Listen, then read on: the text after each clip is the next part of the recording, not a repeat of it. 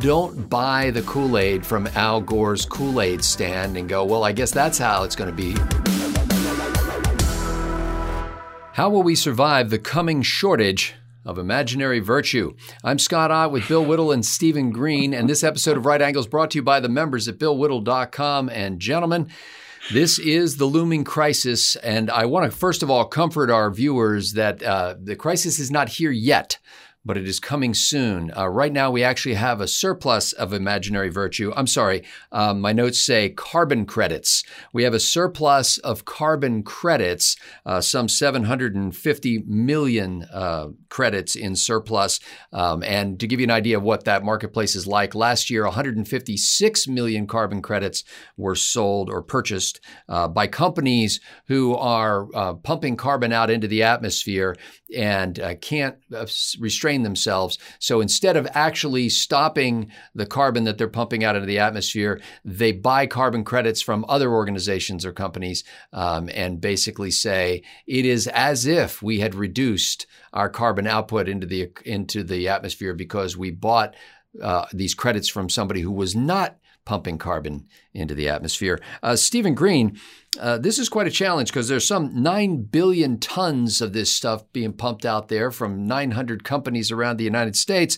And in a very, uh, in the very near future, based on the reports of companies that have made pledges to reduce their carbon output um, and the growing uh, use of land for other purposes that make it not as useful for absorbing carbon, uh, Steve, where are we going to find these this imaginary virtue uh, at a time when it's just all been used up? Or frankly, will companies be able to afford these carbon credits as the cost goes up and up as the as the dearth of them becomes apparent?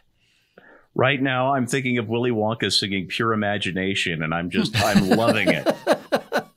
I love that movie. I love Gene Wilder. I love the song. So thank you for that. That is kind of what we're dealing with here. Actually, Scott, you gave me an idea. I am going to be a billionaire.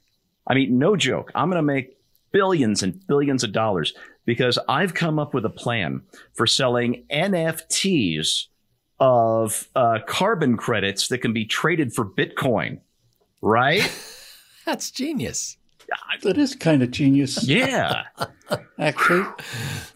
Yeah, I'm leaving all this behind me, baby. I'm buying a I'm buying an island, getting a private jet. Oh no, I'm supposed to be uh, I'm supposed to be getting rid of my carbon. Okay, so I'm going to sequester carbon by uh, blowing up balloons every day and just stuffing my office full of them. So every time I exhale, I'm going to exhale into a balloon and, and and tie it shut and sequester all of that carbon, and then I'm going to apply for uh, uh my carbon credits, my tax refund. What what is you get? This is what I don't understand. We have all these imaginary schemes, and uh, the net result is uh, very little. We know how to reduce the country's carbon footprint. We know how to do this. It's very easy. Stop closing nuclear reactors and start mm. building new ones. If we're not doing that, we are indeed, Scott, living in a realm of pure imagination. Yeah, Bill Whittle, I guess uh, maybe it's just because I'm such a geezer, but I remember when they first started talking about these carbon credit markets, and it just seemed like monopoly money to me. Um, and maybe not that real. I mean, at least monopoly money can get you a little green plastic house. Uh, but it just seemed like they were just making stuff up. And now that they've made stuff up, now they're telling me that they don't have enough of the stuff they made up. and so, um, it, the, a carbon credit, by the way, for those uh, playing the home game, um, is equal to the reduction or removal of one ton of carbon from the atmosphere. Uh, my little brother, who's invested in some real estate over the years, says that you, you should buy land because you can't get hurt with dirt. Um, they're not making any more of it. And actually, this is part of the problem.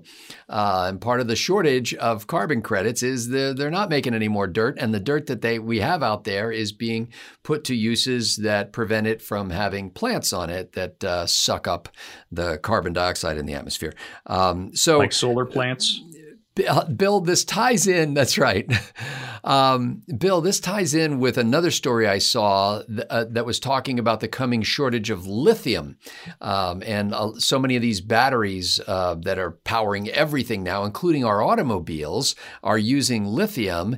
And you know, you're a great proponent of free markets. In the past, in history, we've noticed that demand creates supply. And the naysayers who said the automobile would never take off because there were no gas stations were mm-hmm. proven wrong because the existence of automobiles, in effect, created gas stations. Uh, what do you see happening when it comes to things like carbon credits and lithium for batteries? Well, let me start with the carbon credits. Uh, you know, in 2005, when An Inconvenient Truth uh, came out, uh, in shortly thereafter, Al Gore went from being politician rich to captain of industry rich. I mean, he he he added at least two figures to his to his income because he was, and and I hope everybody's sitting down. For those of you who are easily, you know, get the vapors, find your fainting couch because uh, as it turns out, once this idea of selling carbon credits came out, Al Gore was a guy you could actually buy them from, hmm. and that and that worked out rather well for him. The final thing I'll say about carbon credits is if I bought a if I bought a carbon credit for a ton of carbon, I would say, okay, um, I've got the receipt. I just want you to just leave the carbon ton out back. just just press it into a cube and and just I'm just going to stack them in my parking lot. But since I've paid you to remove a ton of carbon from the air, I want to see the ton. It's not unreasonable. I want to see the ton. Where's the ton of carbon? Now, this kind of thing goes to show just how fantastical the whole thing is. As far as the lithium goes, look, I'm not against electric cars. my understanding, I, I, know for a certain fact, is from an engineering point of view, that an electric car can accelerate so quickly to break your neck. The, the, the torque available is just fantastic. I'm not against them on principle. In fact, since they essentially have one moving part, uh, I think they'd be grand. But we're not talking about markets here. We're talking about either government mandates or in and in the, this is the, the one in the case of of uh, um, the carbon credits or social blackmail. Um, and I saw some just just this will take just one second. Was it? I don't know if I saw it on. Yeah. Now I saw something somewhere like on a Google page or something, and it said carbon neutral since 2007. Wow, it's pretty impressive. Um, okay, so so you create this phony crisis that's going to not just be a crisis, it's going to kill the planet. And then you tell people they can save the planet, not just their own lives or money or anything, you know, Philistine like that. You save the whole planet uh, by doing this thing, which is basically shutting down uh, all of this industry. And one of the ways you can actually save the planet is by sending the people who are telling you that the planet is dying large sums of money and somebody somewhere, I think this must have happened right around 2005. Somebody somewhere must have sat down and said, you know, we could, if, if we could actually get people to buy to have carbon removed from. Come on. No, seriously. You're, but what are you offering them? We're, we're offering them uh, an assurance. Nobody's going to be that stupid. Oh, I bet they will. I bet they will. Because now now you can say that we're, we're, this is green, we're carbon neutral, we're carbon. It's it's all as you said, it's just a giant virtue signal, and it is it is a it's like an iron triangle, Scott, right? So you got the people who saying that this global warming is going to kill the planet. And then you got people saying, well, what can I do about it? My corporation, I want my corporation to look good. It's a public relations issue. Well, we can sell you this carbon credit so that you can say that you're green, which means that now I'm complying with the green. That contributes to the idea that the planet is dying and around and around and around we go. Um, the, the, the, the, most effective way to uh, remove carbon from the atmosphere is to just stand back and, and watch the plants grow faster. When carbon dioxide levels are higher, plants grow faster, they require less water, and then the plants drink up the carbon and spit out the oxygen. It's almost like there was a feedback loop in place to prevent the earth from becoming a wasteland. Hmm. Well, you know, it's it's um, it would be comical if it weren't so real and, and millions, if not billions of dollars being spent every year for this charade that is in effect uh, corporate hush money. It's Shell Oil saying, I'll tell you what, if I give you this money, will you tell everybody, can I, can I use this little uh, sticker on my products that says that, uh, that we have net zero emissions, for example? But in some cases, in many cases, that net zero is achieved through net zero change in the overall quantity of carbon in the atmosphere because the people selling the carbon credits are often selling something that they're they've been doing anyway. So it's not like they made some change. They said, hey, we're sucking yes. carbon out of the atmosphere already. The farmer who's got 6,000 acres of land says, I'll tell you what, we'll let uh, 2,000 of these remain fallow and uh, and that will absorb carbon or whatever. And we'll, yeah, and then I'll get paid for doing that. We didn't make any substantive change. We just l- allowed one party to pay another party so that the first party could brag that he's doing something constructive for the environment.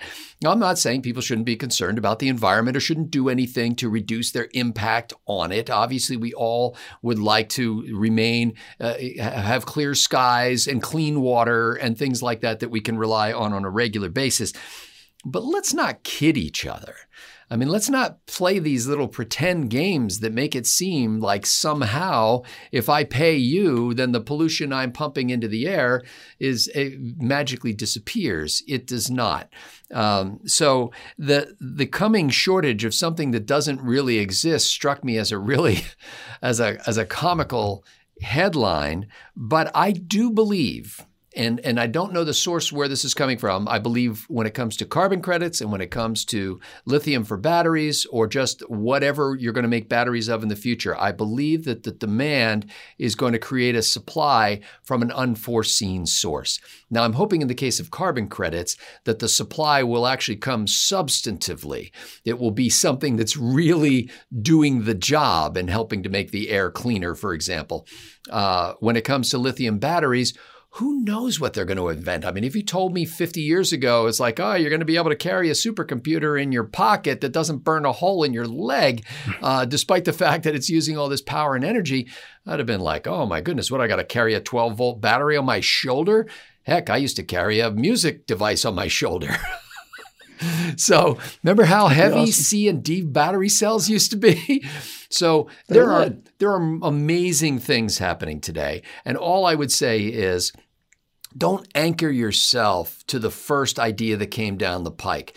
Don't buy the Kool Aid from Al Gore's Kool Aid stand and go, well, I guess that's how it's going to be uh, for the, the indefinite future all, we're always looking for new solutions. We're always looking for better ways. We want to have ways that we can drive literally at breakneck speed, as Bill described. um, and it's every time I see a Tesla on the road, there's a little part of me that goes, "Daddy want," you know. yeah. um, so you know, I'm all I'm all for that, and I'm all for us finding better ways uh, to create energy. But let's let's be honest with each other and say, hey, if we're pumping 9 billion tons of this stuff into the air each year. Is there a way that we could pump 8 billion tons into the air next year and still be able to satisfy our power needs? And let's find legitimate ways to do that instead of playing this three card Monty game where we pretend we're doing something that we're not really doing. For Bill Whittle and Stephen Green, I'm Scott Ott. Thanks to the members at BillWhittle.com for making Right Angle possible.